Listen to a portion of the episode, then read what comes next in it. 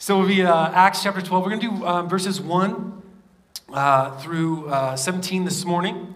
And uh, this is following directly on the heels then of what we were uh, walking through. Obviously, last week, I'll jog your memory that at the same time that there's this revival going on uh, down, or excuse me, I should say up in Antioch and Cyrene and all of that, we, we kind of do another transition. Luke likes to do that as a at the same time kind of thing. Here's what was going on in a different location. So we kind of get the spectrum of what God's doing, like across uh, his, his, uh, his territory, if you will, and how the gospel is expanding through the kingdom. So, uh, with that being said, let me pray for our time in the Word this morning, and then we will get to the text.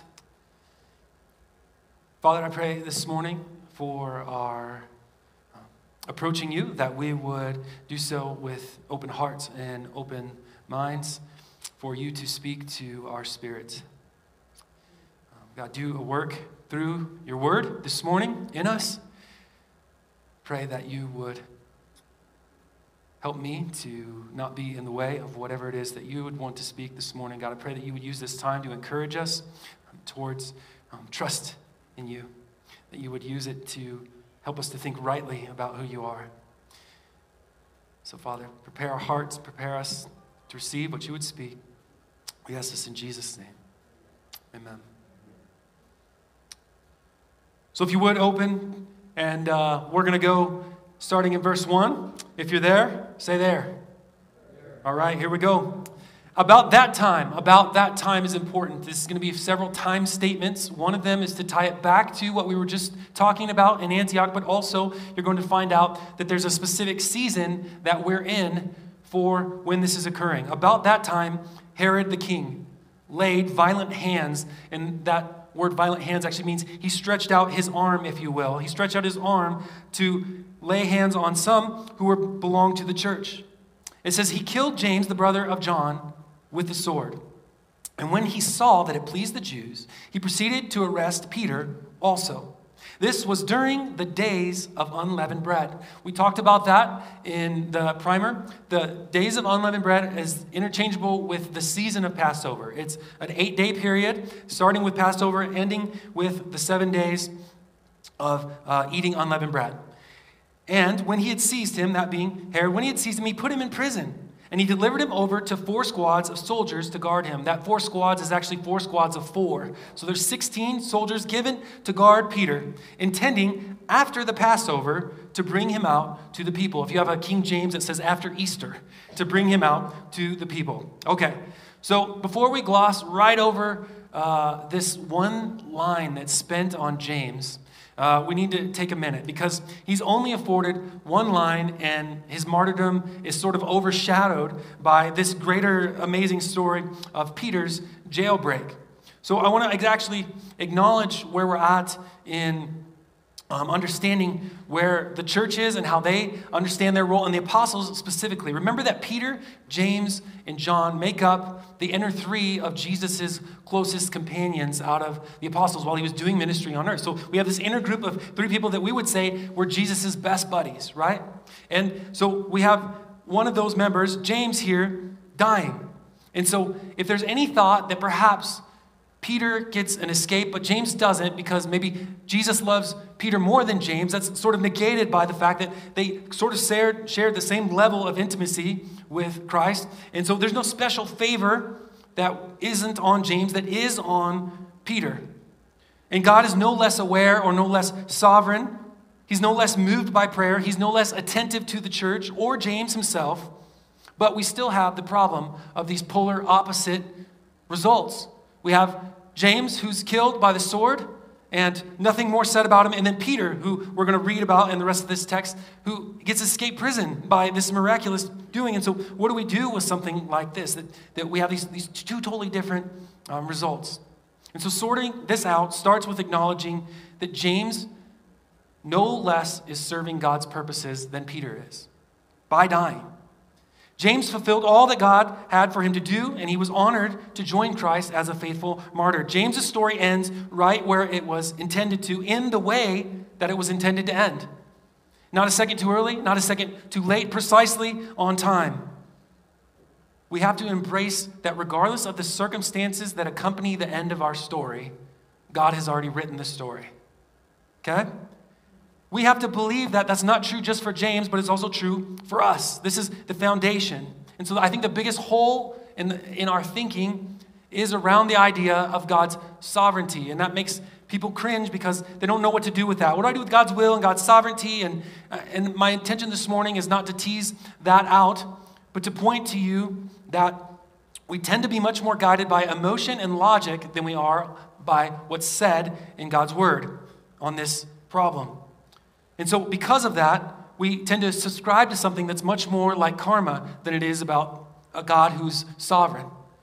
Because we think, well, if we do things the right way or good things, then good things should happen back. And so that's, that's karma in a nutshell. Instead of thinking, God is able, God is in charge, he's, he's, he's controlling these circumstances, and He is not only able, but He is good. And so I can trust that. So the truth is that we are not subjected to, but we are privileged to serve a sovereign God. And that is the foundation of what prayer is. It has to be couched in this statement. Would you put it up? Three words. Say it with me God is if that statement isn't true, then prayer is worthless. And that statement is a summation of what sovereignty is. He is able to do whatever it is that we need Him to do, whatever it is that we petition for Him to do. So we have to consider this truth this morning throughout the text. As we read the response of the church to what's going on in society at large and culture and how it's pressing in and making things difficult, if you don't believe that God is able, then prayer is worthless and you should just give up now. But if he's able, then there's something we ought to do about the circumstances in our life. Let's keep going. In verse 5, it says So Peter was kept in prison, but earnest prayer for him was made to God by the church. Earnest prayer, underlined, was made to God by the church. So I, I think if I was to sort of sum up uh, the, the content or the, the thought or the heart behind a lot of our prayers, it's either God, why me? Or God, why not me? Right? God, why am I going through this thing? I don't want to go through it. I don't, I don't want this problem. I don't want this circumstance. I don't want whatever it is. Or that other person got what I wanted. God, why not me? Can I have it? Right? So it's an either an object of desire or an object of pushing it away. And behind that, that premise in most of our prayer, we also attach a reason why God has done what he has or has not done, both to our circumstances and in the response or the answers to our prayer. Let me say that again. We attach a reason or a purpose for God on why he has or has not given us something, and then if we prayed for it, we also attach a, and assign a reason or a purpose for why he has done that. And these are reasons that we can't possibly know. God's ways are not our ways. His thoughts are not our thoughts. So we can't possibly know the things that we want to know or pretend to know. Imagine you're waiting in line at a restaurant. It's a substantial line, and, uh, and you, you just want to get up there and order your juicy hamburger, and you're really hungry. And so you're waiting and waiting and waiting and waiting. And finally, as you begin to approach the counter, you watch the person who's in front of you order, and they walk away empty handed. And so now you have sort of this dialogue going in the back of your mind because you first say, why did they walk away empty handed? Maybe they're out of hamburgers, right? Or why did I wait so long in this line? And I knew this would happen, and right? So you've got a lot of ideas about why this person walked away without the hamburger that you had waited in line for. You with me so far, right? So we start to attach reasons and purposes for what has occurred when we can't possibly know why they did or did not get their burger. And we begin to conclude things from that. And so we say, well, should I get out of line and like conserve some time or conserve my dignity, dignity, or do I walk up here and just pretend to play dumb and order my hamburger like I didn't just see this guy walk away empty handed? Okay? So I need you to think for a second about the context of the church praying earnestly to God for Peter. After an apparent no, after an apparent no, James was just captured and then beheaded. That's the no, that's the circumstance, that's the, if you want to talk about the, the context or what's happening here. So after seeing that happen, then Peter's arrested.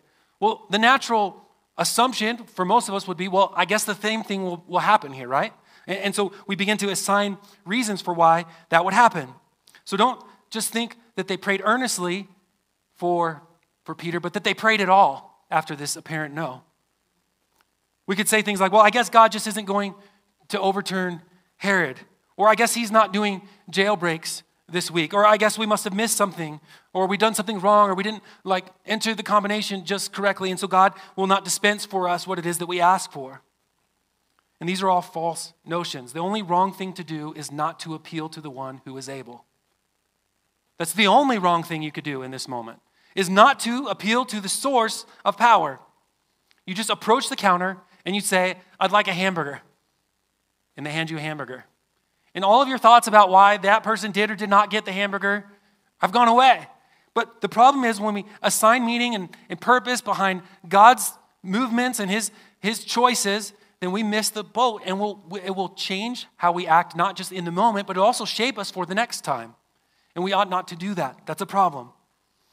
So throw all that away and just approach the one who is able. Forget trying to assign reasons why God will or will not answer what it is that we petition for. In verse 6, it says, Now, when Herod was about to bring him out, that's an important statement because he's been held and they're not, they're not going to kill him until a specific moment. So when Herod was about to bring him out on that very night, it's the last moment. There's, they, they've been praying earnestly for as long as Peter's been captive for. It says Peter was sleeping between two soldiers. He's bound with two chains, and sentries were guarding the door to the prison. So it's read Peter is secure in prison, right? But we just found out in the previous verse that earnest prayer was offered to God for him. The church is praying fervently. This word in, uh, in other places, it's translated as continuously. Like in 1 Thessalonians, 1 Thessalonians 5, that says, pray without ceasing or pray continuously, which is definitely within the semantic range of the meaning of this word, but specifically referring to prayer. Luke uses the same word in um, Luke 22 when he's speaking about Jesus praying in the garden. So listen to this real quick. It says, And being in agony, Christ, he prayed more earnestly, earnestly, and his sweat became like great drops of blood falling down to the ground. So that word earnestly is, is interchangeable with the idea of continuously. And so, in that context, it's obvious that continuous or earnestly, one of those fits better than the other. Jesus can't pray more continuously than he's already praying. So, this word is uh, ektenos, okay? So we read it in different places as, as fervently or earnestly or continuously. And so when we think of something like being told to pray without ceasing, we think of the time spent. Like I should pray without stopping because that's what is being pointed to. It's obviously that Jesus is not praying more continuously, he's praying more earnestly. He's praying with intensity, intention, focus, conviction. He's straining, and that's the essence of this word straining. It literally means like to stretch out to try and reach something that is just beyond your grasp. You're reaching out towards something. I don't think we pray with this kind of intensity through a sense of stretching towards God. We pray from obligation, it's the rules. We pray out of uh, politeness. We ought to do it, right? But we rarely pray with this kind of, of uh, intensity and focus and earnestness.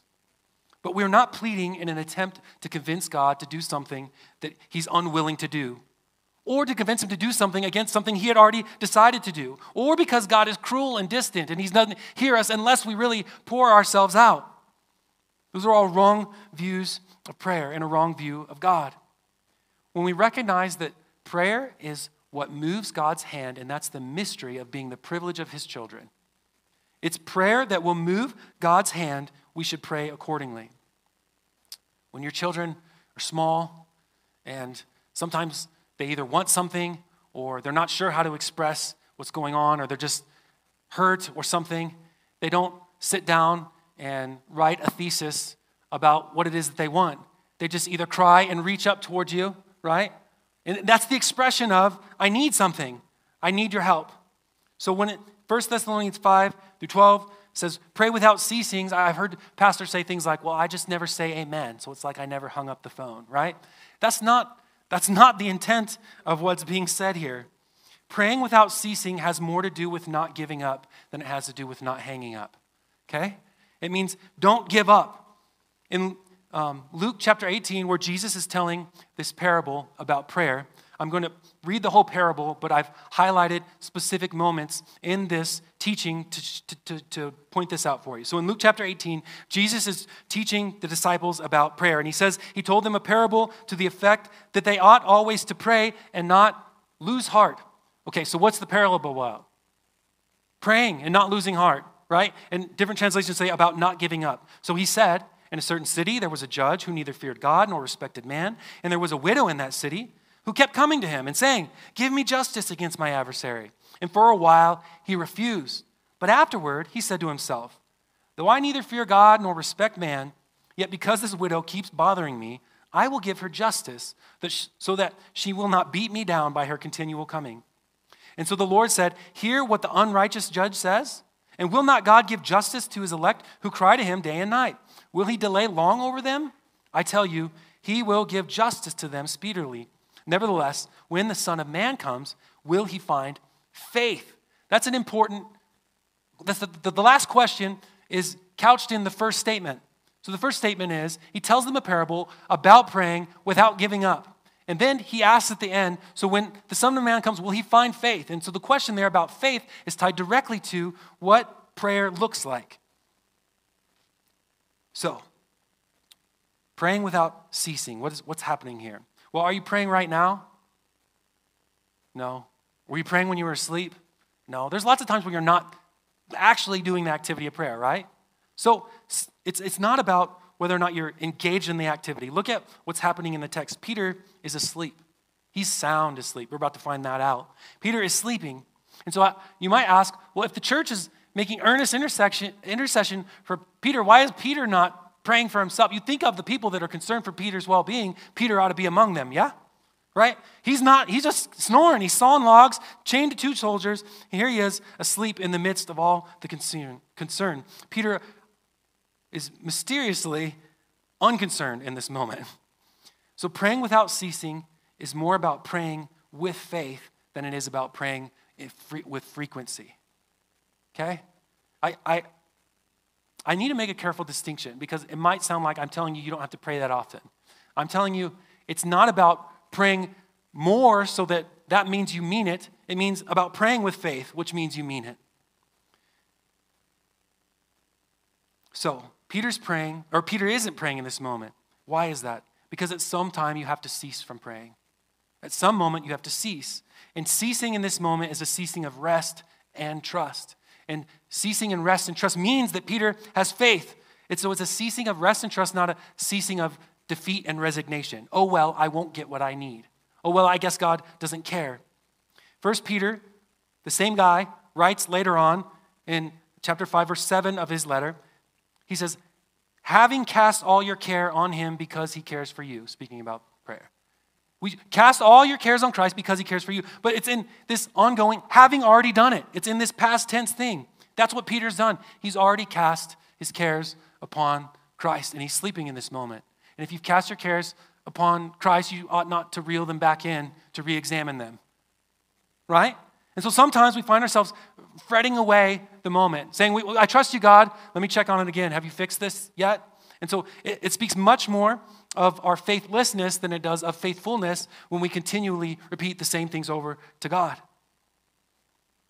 Philippians 4 6. Do not be anxious about anything, but in everything in prayer and supplication with thanksgiving, let your requests be made known to God, and the peace of God, which surpasses all understanding, will guard your heart and mind in Christ Jesus. The peace of God that surpasses understanding will guard your hearts and mind. All prayer must be in faith, right? Jesus says, pray without, without giving up, when I come back, will I find you praying with this kind of faith? And here Peter is praying at some point with that kind of faith because he's resting in God's answer. And so Peter's prayer had previously been what all of our prayers should be all the time Your will be done, your kingdom come, amen, which means so be it, or let it be. So that's Peter's ability to sleep. Sometimes our repetition, our repetition or volume in prayer isn't faith, it's just the opposite. It's, it's, our, it's our anxiousness, which is what we're commanded to give up over into the Lord and to trust Him in faith with whatever it is that He will do. So, verse 7 begins the escape. And behold, an angel of the Lord stood next to him. And a light shone in the cell. And he struck Peter on the side and woke him up, saying, Get up quickly. Okay, so get the scene. He's chained. The big light in the room doesn't wake anybody up, apparently, but Peter, he strikes Peter, and the chains fall off his hands. And the angel said to him, Dress yourself and put on your sandals. And he did so. And he said to him, Wrap your cloak around you and follow me. And when he went out, he followed him. And he did not know that what was being done by the angel was real, but he thought he was seeing a vision. Okay? Peter's, Peter's deep in sleep, and he's, he's sort of sleepwalking, if you will, through this jailbreak. So get the picture that Peter does nothing to assist Peter in the jailbreak. You with me? Right? It's all the angel. It, he's got to tell him even to get dressed and everything. And then verse 10 says, When they had passed by the first and the second guard, they came to the iron gate, which leads into the city. That gate is still there if you go to Jerusalem. And um, it's big. But it says here that it opened for them on its own accord. The word there is automate, right? Automatic. He's got an automatic garage door opener. Here it is, the gates swing open, and they go out, and they went along the street, and immediately the angel left him. Verse 11 tells us when Peter came to himself. Okay, so he's been sleepwalking through this whole affair, and then finally he's out in the street, and then poof, the angel's gone. Peter comes to himself, and he says, Now I'm sure that the Lord has sent his angel and rescued me from the hand of Herod and from all that the Jewish people were expecting. That's an important idea. And then verse 12 says, And when he realized this, underline that, or I've underlined it for you, he went to the house of Mary, the mother of John, whose name was Mark, and where many were gathered together and they were praying. Okay, so there's a lot in that, and we could talk a lot about what the angel's doing or not doing. I, the, the, point of telling the story about how Peter escapes and then this little recap at the end is, is curious if you just read the text for what it says. I, we tend to read the text hearing what somebody else has already said about it. And so it, it's curious that Peter recognizes afterward, and then it says, when he realized this, and then the actions that follow are all, I believe, couched in that recognition. So the question you ask, or I'm asking for you, and I will answer, is what does Peter realize in this moment? Okay? So prayer doesn't change God's mind. Prayer doesn't make God do what he doesn't want to do. Prayer moves God's hand, and clearly here, God's hand is moved. This is the mystery that we enjoy as divine privilege. God hears our requests, and he moves because of them. And the movement is always the right answer, it's always at the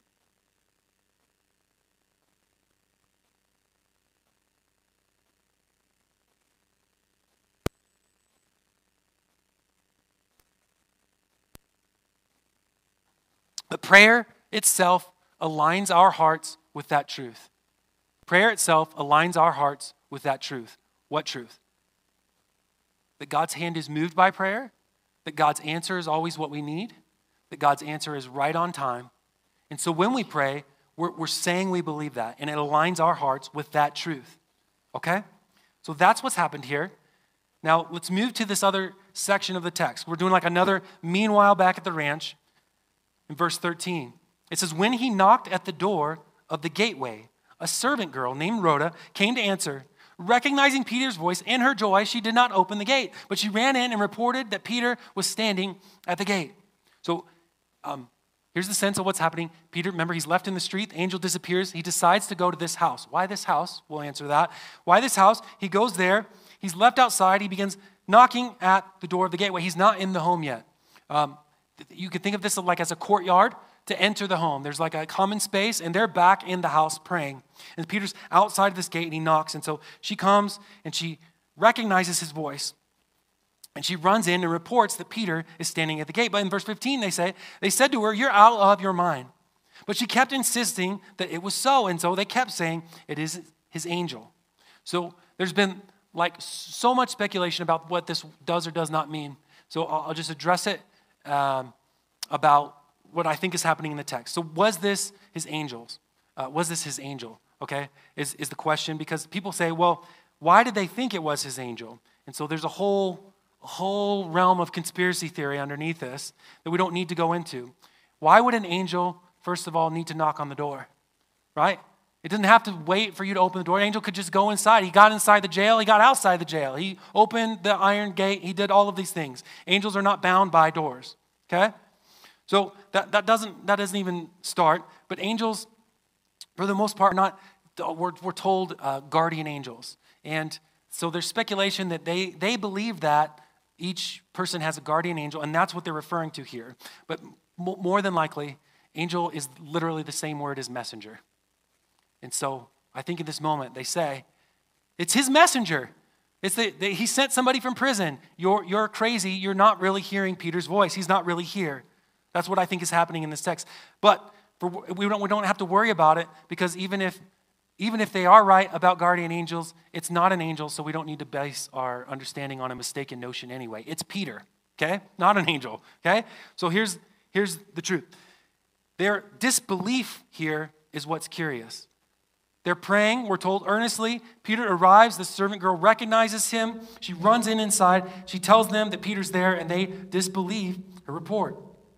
We're told that if we trust God, He is able to do more than, abundantly more than, all that we could ask or imagine. Right? So, what, what's happening here? Is this the problem of the church lacking belief that God would answer their prayers?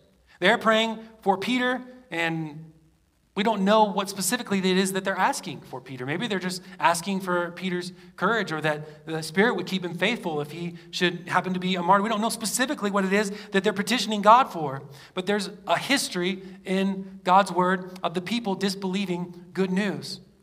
When Abraham's told that they're going to have children, remember Sarai laughs. Ha ha, there's no way, I'm too old. That can't happen to me. When Moses comes to tell the Israelites that God's going to deliver them, they don't believe him. So sometimes the news is too good to be true because God is able to do abundantly more than all that we could ask or imagine. Did the church lack faith in their prayer? What about Peter? Peter, he was sleeping. So the, purge, uh, excuse me, the church apparently was not really expecting God to answer their prayer. Is this true? I don't think that's the case. I think they did pray with faith. I think it's just so good they're not understanding how this could be true. And sometimes we think that if we don't ask for the right thing, then God can't do what he intends to do. Like, if God wants to heal this person and I don't pray for it exactly the way that God's going to do it, then he can't do it or he won't do it. And so this reveals that our faith is more in our prayers than it is in the object or the person that we pray to. Let me say that differently. Our faith is not in our prayers. Our faith or trust is in the one to whom our prayers petition. So we tend to misunderstand prayer itself. Prayer is an expression of trust, it's an action of faith, but our faith is not in the expression of trust. If I write a letter to someone and I want a response in return, there's some technical things that probably need to happen for that letter to be received, right? I got to get the address correct, and I got to make sure that I address it to the right person. And maybe on the other end, somebody has to get that to the right person, get it in front of their eyes. But if I hope for a response, is my hope in the letter? Is my hope in the one who will receive my letter and respond to it? It's in the person, not the object of the communication. And the object of our trust is betrayed when we begin to think about our prayers as the reason why God is or is not acting. But consistently, this is more often than not, I mean, I, I can't think of an exception. When people are frustrated with their circumstances, they don't know why God's not answering, they always think, what part of this did I mess up? Did I miss a number in the zip code? Like maybe God's not checking his mail till Saturday, and I need this on Tuesday, right? And those, those are false notions because your trust now is in the method of communication. You're worried about the letter getting there, not whether or not God is able. So it's not just is he able, but is he willing? And he is. God's ear is always open to his people, and he always favors the request of his son who is perfectly pleasing. And that is an important encouragement for us. It's an indication of our fixation and our faith being in the wrong place and our, and, our, and our fixation about getting it right so that God will hopefully grant us what we need. The effectiveness of prayer is tied directly to God's intentions or his will to accomplish the thing prayed for. And that's it. You, you can do nothing outside of that, but you can do everything inside of that. That's all you need to ask for. And sometimes when we ask for the wrong thing, that's okay, because God will do what He will do for His reasons. Let me show you Jesus teaching the same thing. In another parable about prayer, in chapter 11 of Luke, he's telling the story. He says, I tell you, oh, he's telling the story of, uh, of um, sorry, the, one, the, the man who goes next door and he wants to borrow some food at midnight and he knocks on the door, right? And he, he, he, he asks for, uh, for, for, for food because he has a guest. And in um, Luke chapter 11, verse 8, Jesus says this I tell you, though he will not get up, the person who owns the house, who's sleeping, though he will not get up and give him anything because he's his friend, yet because of his impudence or his, his, his persistence or the, his imposition on this man at midnight, he will rise and give him whatever he needs. And I tell you, ask and it will be given to you. Seek and you will find. Knock and it will be open. For everyone who asks, receive. And the one who seeks, finds. And to the one who knocks, it will be opened. And we stop right there. That's the end of our exploration into that parable, right? He, he's making a statement here. So get the flow of thought. There's somebody who imposes on somebody else and asks for some food at midnight. And he says, you know, if he doesn't get up just because he's his friend, he's going to get up just because he's bothering him in the middle of the night. So then he goes on to say, So ask, seek, knock, and it will be open. Then, verse 11, he goes on to make a further example. Now, what father among you, if his son asks for a fish, will instead of a fish give him a serpent? Or if he asks for an egg, we'll give him a scorpion? If you then, who are evil, know how to give good gifts to your children, how much more will the Heavenly Father give the Holy Spirit to those who ask him? And that's an important point. Give the Holy Spirit to those who ask Him. The Father knows what you need. He's going to give exactly what it is that you need. But He's the Father. And He turns His ear to the Son. God will respond because He's a good Father, not an unwilling friend. And He's not responding because you've imposed on Him or because of just persistence. He gives good gifts and if we read the rest of the verse, he will always give the Holy Spirit to those who ask. And when we pray for the Holy Spirit, that is a, a request we can always have. So we ought to pray something like, Lord, use me. But a better prayer is, Lord, make me usable. Right? If we want something, Lord, Lord, give me what I need, or Lord, help me to be what you need in this moment so I can be faithful. And God will always grant that. So, verse 16 tells us that Peter continued knocking. He's at the gate, they're outside, everybody inside disbelieving. Rhoda, you're crazy. It's not him. And when they opened, they saw him and they're amazed. But motioning to them eh, with his hand to be silent, he described to them how the Lord had brought him out of the prison. He said, Tell these things to James and to the brothers. And then he departed and he went to another place. All right, so the rest of our time is going to back up to the moment where Peter realizes something and what's happening here at the end of the text. And I I had so many questions as I was reading this text. Like, how did Peter know where to go? How did he know where they were gathered for prayer? And why did Peter go there? Why did he not just get out of town? Clearly, he, he gets out of town after this. He goes to another place. He's still a wanted man. He's just had a prison escape. So, why did he bother knocking so long? When Rhoda doesn't open the door, why, does, why doesn't he just leave and get out of Dodge? Why did Peter so need to present his story to the church? Why? Well, he needed to testify and encourage the brothers. Well, why didn't the angel open this last door for Peter? Why, why, why did he leave him outside the, the, the, the gate for this whole confusing situation to occur? Peter's deliverance is a testimony of the faithfulness of God in the midst of, and even in sometimes in spite of, imperfect prayer. It is the truth that God answers prayer, regardless of whether we do it right or wrong, or whether we believe or not. And so, any teaching that says, well, God didn't do that because you didn't have enough faith, that's, it's totally uh, obliterated by all, all aspects of this text. Peter's not even awake. So, it's not about Peter's amount of faith to get out of this, this moment. We're told that Jesus himself is our intercessor and that the Spirit helps us to pray when we don't know how to pray or we don't know what to pray. Romans 8 26. In the same way, the Spirit helps us in our weakness, for when we do not know how we should pray, the Spirit Himself intercedes with inexplicable or inexpressible groanings, excuse me. So, what is it I think that, that Peter recognizes in this moment where he escapes out of prison? Well, there's this incredible overlay of another point in Peter's life that's happening in this exact moment in sort of a replay of an exact circumstance Peter's already lived. It's like a deja vu, but in, like actually happened, okay? So the last time Peter was standing in a, in a courtyard or at a gate and a servant girl recognized him was the lowest point in Peter's life. It's at the moment where Peter denies Christ three times. We're told that. It's, it's the same language used. At, and Peter was at the gate, and a servant girl recognized this man was one of them. And she recognized, no, it wasn't me, right? And then again, this man is a Galilean. And that statement right there tells you that she recognized his voice. It was his accent. He was kind of a, Galileans were kind of hick. And so that would have been their identification that this is the Galilean. He was with that man. And he denies it again. And so here we have this story of Peter being recognized by a servant girl at the moment as at his lowest. And about this moment, in Luke chapter 22, Jesus prophesying to Peter that he would fail this test, he says, Simon, Simon, behold, Satan has demanded to have you that he might sift you like wheat. But right after that, Jesus says an important thing. But I have prayed for you. I have prayed for you that your faith may not fail, and when you have turned, again, strengthen your brothers. And I've always just relegated that statement to, well, once Peter was done denying, and Jesus comes and he restores him, then he's supposed to encourage the brothers. Well, as, as, as Peter had denied uh, knowing Christ, at that moment, there was a, a lot to, to undo. And how does he encourage his brothers after that? Well, I think what we're seeing here is Peter recognizing the fact that Jesus' prayer was good for everything that Peter was ever going to need.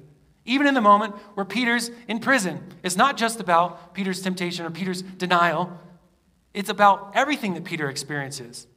So, in that moment of the greatest trial of his life, when he's in prison expecting to die, probably hoping to go see Jesus the next day in person, right, as, as he's uh, martyred, he's trusting Christ, but Christ has prayed for him that he would not fail. And when he escapes, he says, Surely I know that God has sent his angel to deliver me.